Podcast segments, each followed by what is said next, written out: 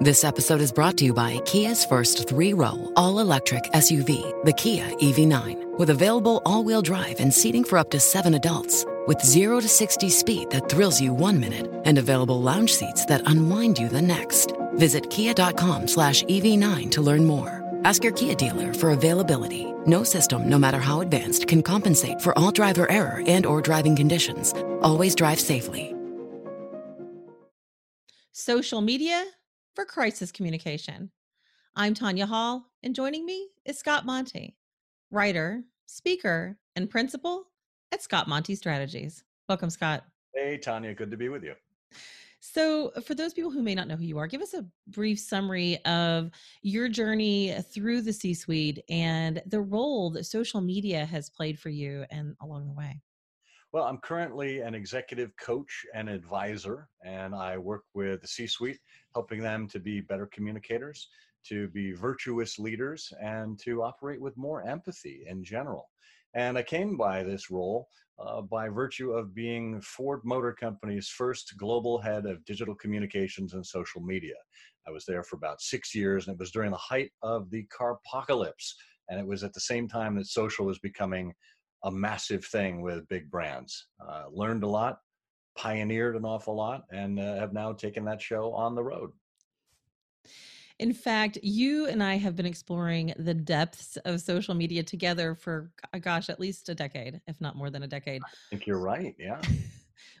one of the uh, one aspect, rather, of of the power of social media is how members of the general public, either individually or in small groups, can create a real or perceived crisis for a very large enterprise. Uh, tell us the backstory uh, about the Ranger Station fire. Well, this is this is back in those heady days of congressional testimony. Uh, Ford Motor Company was shoulder to shoulder with GM and Chrysler um, in Congress talking about the bailouts. And folks automatically assumed that Ford was there with its hand out looking for uh, federal help. And the fact of the matter was, Ford had two years previously gone and basically mortgaged the entire company to take out a home improvement loan, as uh, the then CEO Alan Mulally used to call it, and was there not to get the handout, but was there to help support its competitors because they all use the same supply chain. And if GM went down, then that might suck down the entire supply chain, which would affect everybody, not just those that were uh, at the table. And Ford was there fighting for the heart and soul of manufacturing in America. At about that time, uh, we also had something crop up from a website called the Ranger Station, which was a, a fan portal, basically. A guy in Ohio about 10 years before, had put this together because he was a fan of the Ford Ranger, which was a small pickup truck. And something cropped up that morning on Twitter. And again, this is early December, so just weeks off of this congressional testimony, and we were getting pummeled online. Something came up on Twitter that this guy from the Ranger station was being sued by Ford Motor Company, and they wanted him to turn over his URL and to pay $5,000 in restitution. So that's how I started my morning commute on the way into the office. And I realized there's something going on here. I, I kind of uh, sent a note to uh, our general counsel's office and said, um, You know anything about this? I'm going to try and see if I can find out more. And what was happening, because I had, I was maybe six months, five months in the job at the time. I had come from the outside. I was very well connected on social. I had eyes and ears of people who worked in tech and worked in, in business who were helping me out, who were feeding me information about what was going on, and, and frankly, who flagged this for me in the first place. And they were keeping me apprised. I got in touch eventually with the owner of the site. Uh, at the same time, I got some information from Ford's legal counsel. Long story short, it turns out that this gentleman was selling um, counterfeit Ford merchandise on his website, which is what Ford had a problem with. But the Ford lawyers overreacted with the demand for uh, the URL and the $5,000. Uh, and through some back and forth, which eventually uh, turned into a telephone call with the man, I, will tell you, I even in the age of social media, telephone calls still work. That human contact, there's really something to it to really kind of bring everything down and suck the the vitriol out of the room and suck the emotion out, and just understand where someone's coming from. And I did. And this this guy had the heart of gold. He was just was was really into Ford and was a huge fan and wanted to do right by Ford, but he didn't have the wherewithal to uproot this 10 year old community and find a new URL.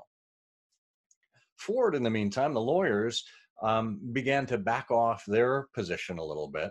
And I tried to get them to be a little more constructive and a little more engaging with a fan rather than simply uh, burning him to the ground you know you, you you've seen the meme online when somebody sees a spider and then there's somebody there with a flamethrower which is the equivalent of what we were dealing with with the legal department here.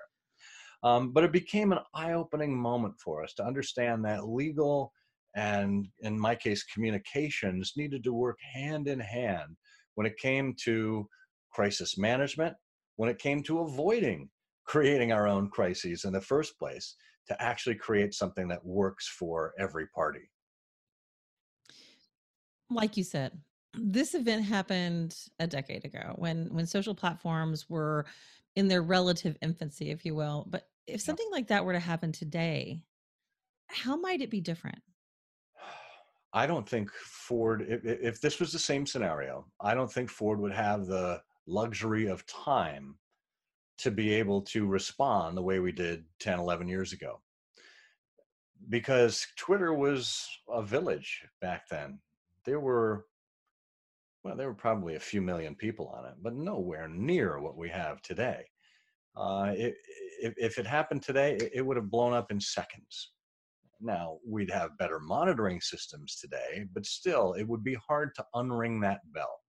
It would be hard to bring the community along on the journey uh, as as we were fighting that fire and and, and that's how uh, you know, I think Ron Ploof wrote it up as the ranger station fire, uh, because ranger stations in in common parlance are uh, meant to be fire spotting stations around forests.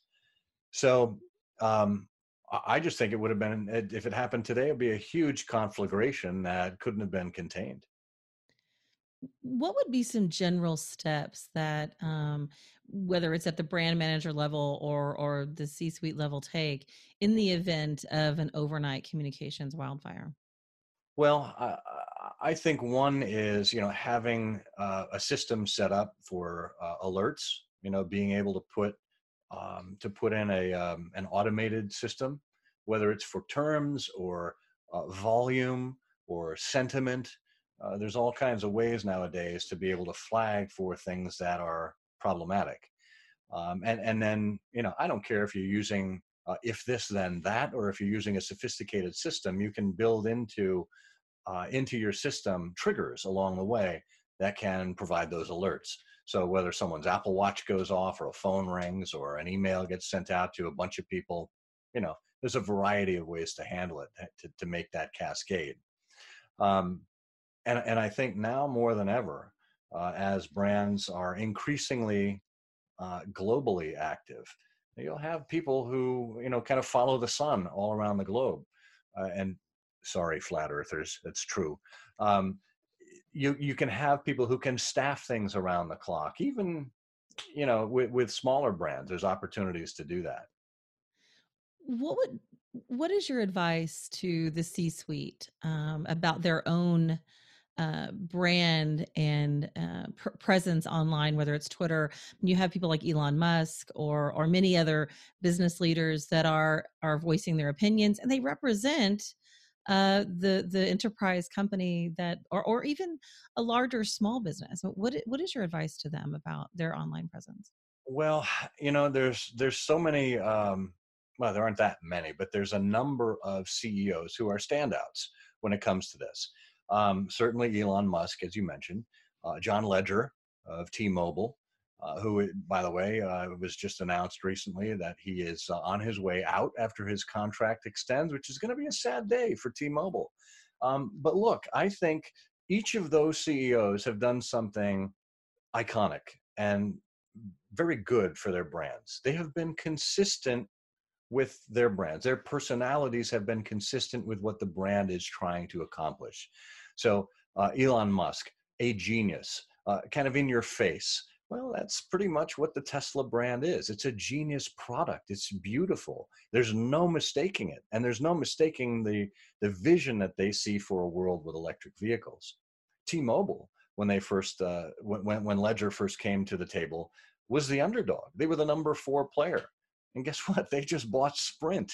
You know, they worked really hard punching their way up and did a lot of hard work through customer service, which guess what? Legere actually handled through his own account. He would interact with people personally online and then would triage them over to customer care. That, that's the kind of engagement that was necessary and that these two CEOs really exemplify. And I don't think there's too many folks that are that deeply involved. They could be, right? They need a little coaching, they need a little advice on how to make it happen and how to how to manage their time. But yeah, I, I think executives should be more involved front and center with customers. Scott Monty, writer, speaker, and CEO and principal at Scott Monty Strategies. If somebody wants to find out more about Scott Monty Strategies, Scott, or or hire you to come out and, and speak uh, at, at their to their company about these kinds of things, how can they do that? Easiest way is to go to scottmonty.com. Uh, you can sign up for my newsletter, Timeless and Timely, there, and you can contact me through whatever way suits your your method, email, phone. Thanks again, Scott. And if you guys want to find more of my interviews, you can do that right here or go to tanyahall.net.